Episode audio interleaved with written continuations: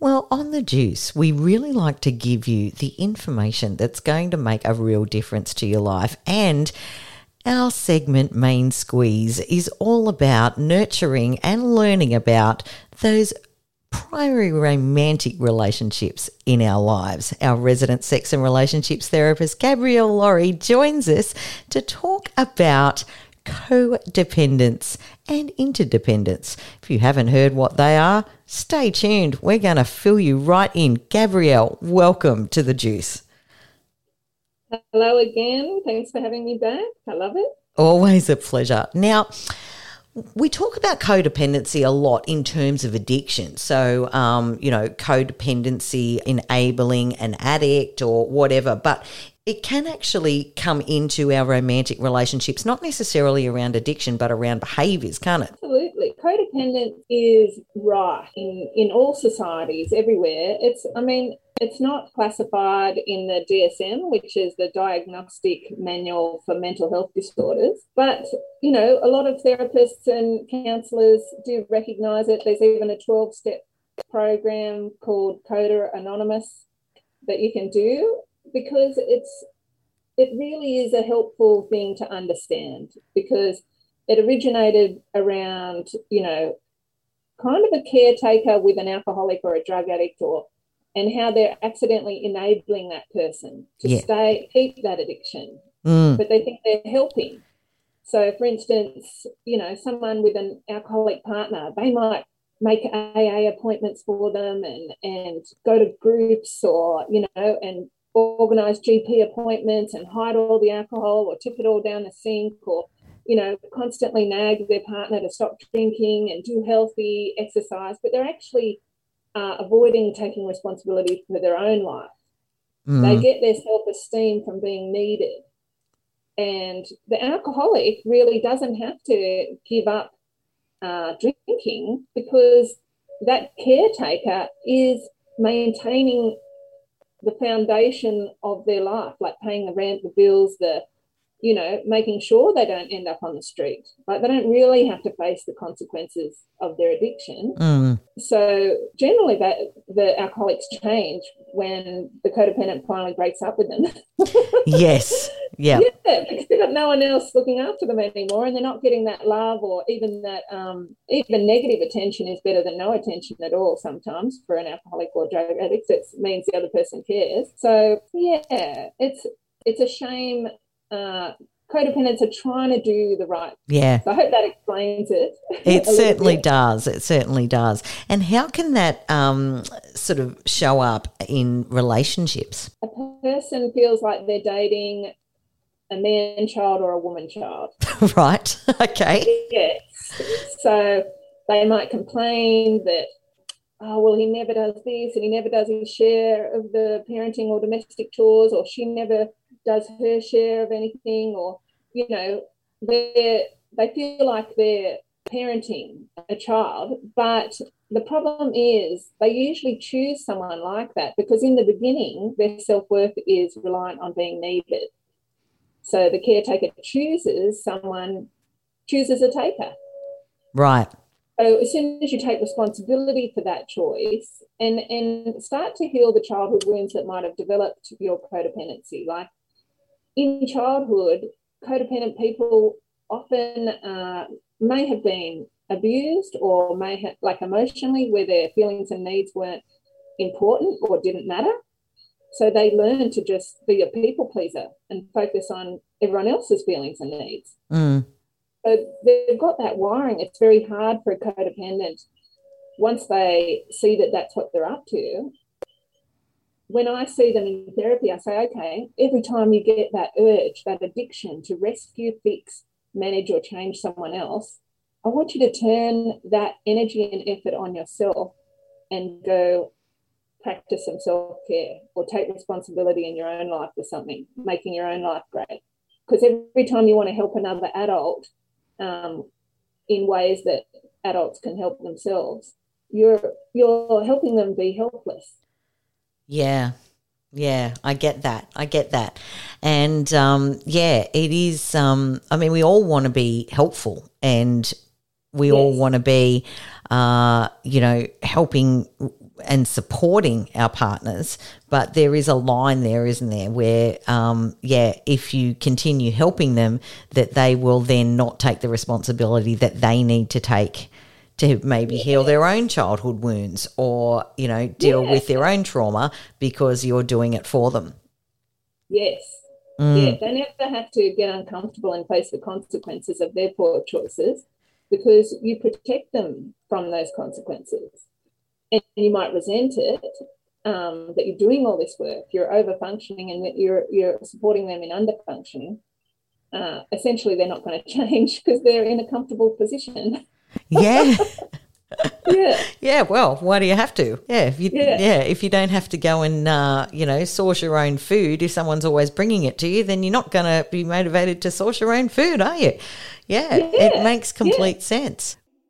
So, what is a healthy dynamic then in a relationship?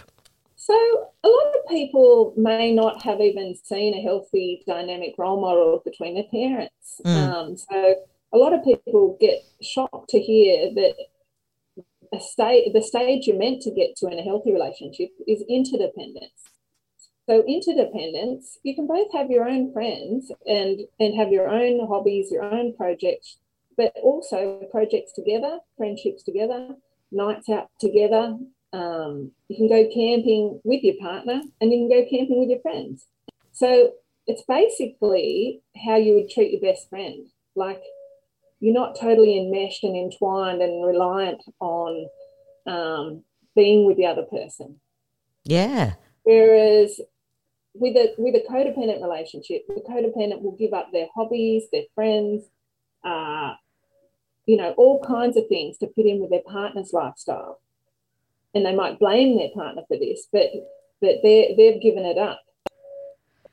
Yeah, absolutely. And I it, when you when you say it like that, it is incredibly unhealthy, isn't it? Because as well as, you know, if you if you have your whole life wrapped up in someone and that someone can be your girlfriend or boyfriend, it can be your spouse, it can be but if your whole life is dependent on that person and you don't have any other interactions apart from that person, it's well, I, I, guess it would be boring fairly quickly because you have nothing to tell each other at the end of the day because you spend it all with them.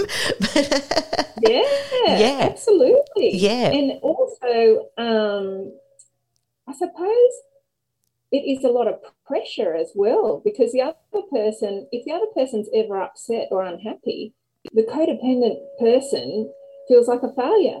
Yes, They're devastated mm. because they feel responsible for their partner's happiness. So they can't actually cope with any constructive feedback or, you know, when you give me XYZ, I'd actually prefer ABC. They can't really take that on.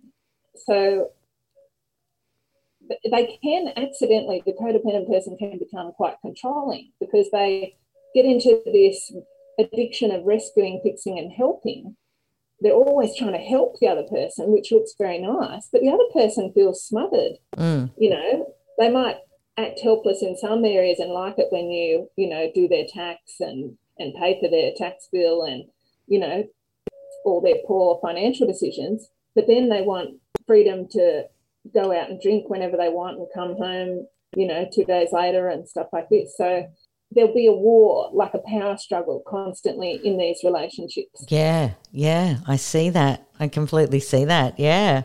That's so interesting, isn't it? So, interdependence looks like a balance between uh, having your your primary romantic relationship and also having other rich relationships in your life that um, you know that you can that you can rely on as well. Uh, not pouring your entire soul into trying to keep this person regulated and um, and happy and taking all of that responsibility on yourself. Yes, yes, yeah, absolutely. And a lot of um, over the years, I've seen a lot of mums accidentally uh, have created a codependent relationship with their with their grown up sons. Right. So mums can get especially if they're if mums are got a husband that's a bit emotionally unavailable, then they can get that emotional connection need from their sons needing them. Right. And so when when your son is dependent and helpless when he's a toddler, that's fine. But your job as a parent is to slowly make them independent. Yes. And, you know, get help them do their share of the chores and their share. You're getting ready. You're getting them ready to have an independent life. But a codependent mum keeps doing everything for their son, like uh, up till 21, like where they still washing his undies and folding them and putting them away, and you know, and um, won't let him do his own washing because you know I want to take care of you, or won't let him make his own bed because I want to do it. You know, my, you're my baby, and these sons just start like losing their minds, going, "Don't come in my room, mum. Like I'm a grown man. Like yeah, embarrassing. They could have, you know, some special magazines in there. Like Yep. the mums will say, Well, I'm just helping. So he's being selfish or unfair. I just want to help him. I just want to love him. So they've got no boundaries. And, you, yes, and it's very difficult when you have to help them refocus that energy on creating their own life and their own self-worth and and tuning into their own feelings and needs rather than being addicted to helping him. yes. Yes. Yeah, understand that. Yeah, yeah. So, how do we reach interdependence in a relationship? If we're seeing that there might be um, a sort of codependent dynamic going on, what is the best way to get to that that goal of interdependence in in our relationships? I would say the best way is to see a therapist, a neutral third party who can help you understand what are healthy conflict resolution skills, how uh, codependents can be a victim of their own lack of assertiveness skills. Um, they, they don't know how to negotiate win win solutions that value each other's feelings and needs equally. Like that's just foreign to them. They don't know how to set healthy boundaries. They feel so guilty. They don't set any boundaries and they feel upset with other people's boundaries. Yeah, You know, they feel like they're being rejected or abandoned if someone else sets a boundary with them. So it's a it's a very complex kind of uh, stuff to sort through. It's better if you have a neutral third person who can help help you look at these things. Yeah, look, that makes complete sense. And yeah, if you are noticing these things uh, creeping into your relationships, I mean, I think what we've got out of this as well is that, uh, you know, this is not Gab's first rodeo and she probably sees this quite a bit in her practice. so if you're thinking, oh my God, this is me, uh, she's seen it quite a few times before. So you're not on your own, everybody. But, you know, it is something to certainly think about. And getting to that independence, we all want a healthy, happy relationship that is balanced. And uh, it makes life a lot easier when we can unpack these childhood wounds, past relationship wounds, and, uh, you know, and really get to a place where our relationship is respectful, balanced, and all about healthy conflict resolution skills and being able to say what's on your heart. It's important. So, Gabrielle, thank you so much for coming on to the main squeeze on the juice. Uh, we've loved having you, and it is always a pleasure.